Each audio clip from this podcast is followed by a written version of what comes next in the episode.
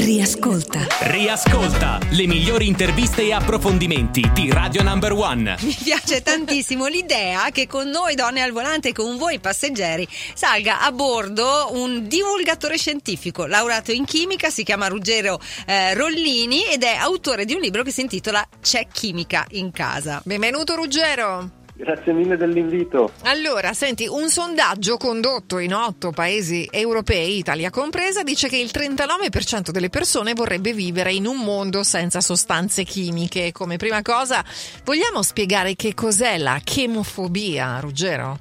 È proprio quello, nel senso che un mondo senza sostanze chimiche eh, non esiste. Se uno ci riflette un attimo, capisce che non ha senso perché insomma tutto quello che ci circonda è fatto di sostanze chimiche, l'aria, l'acqua, noi siamo fatti di sostanze chimiche.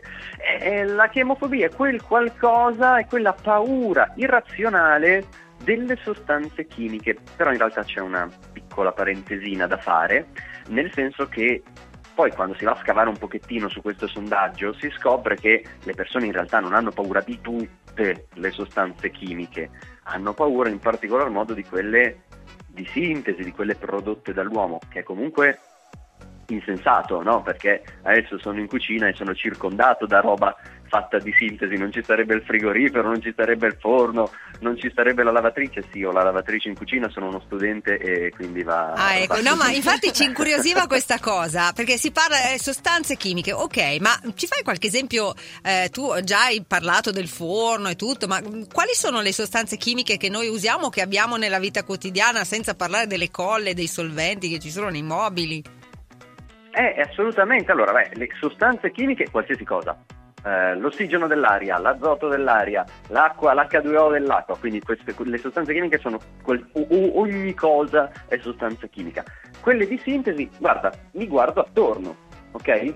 Ho il frigo che è Sì. in una resina ABS, quindi è un polistirene misto ad altre sostanze che permette al frigo di stare in piedi, di essere bello solido e al suo interno contiene dei gas refrigeranti che sono anche quelli molto spesso eh, di sintesi. Qui davanti ho una, eh, botti- una caraffa che ha, beh, è fatta data di, di- di vetro, ma sopra c'ha un tappo in plastica che ad occhio sembra polipropilene. Anche quello è di, di sintesi. La vernice della, della- della- del- della finestra è di sintesi pure quella, insomma. eh, Siamo davvero circondati, insomma, siamo circondati davvero. Senti, tu hai voluto sfatare alcuni rimedi della nonna e anche alcuni miti. Ad esempio, l'aceto utilizzato come anticalcare. Que- Questa è una cosa che fanno molte donne, lo facciamo in molte effettivamente, ma inquina poi alla fine. Allora, l'aceto come anticalcare funziona molto molto bene, la domanda appunto è inquina e leggendo sul web si legge, si scopre che qualche sito afferma che l'aceto inquini, eh, dicendo che l'aceto è più inquinante, ben c- più di 50 volte più inquinante rispetto all'acido citrico.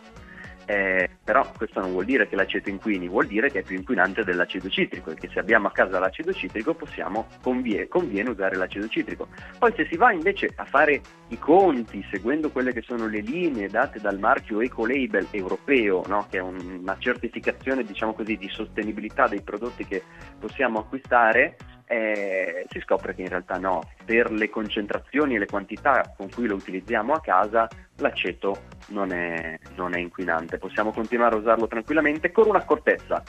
Se il calcare non va via, non Mm. buttiamo tonnellate, litri e litri d'aceto o litri e litri di acido citrico. Sì. citrico. Prendiamo un prodotto fatto apposta che basta una spruzzata e funziona meglio e inquina meno una spruzzata rispetto a un litro di roba, no? Eh, a volte è un po' è abbastanza facile, ma senti l'NaCl con l'aceto come lo mettiamo per pulire il rame, per esempio?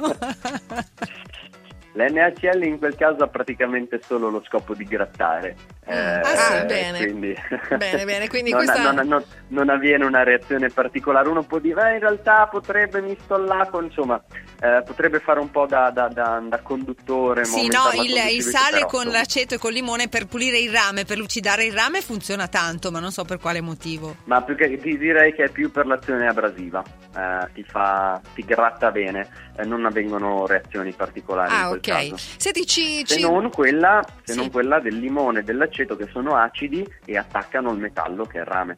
Ah. Ma lì il sale non c'entra. O Ok. c'entra poco, in realtà c'entra anche lì. È No, soltanto, una, scusami. è una- è soltanto una nostra convinzione. Senti, sulle, sulle, mh, ricettine, i rimedi della nonna, c'è qualcosa che funziona Sì. veramente e qualcosa che invece non funziona? Beh, l'aceto come anticalcare è un ottimo rimedio della nonna. ok, uno che, non funziona. Uno che non Il funziona? bicarbonato non fa digerire.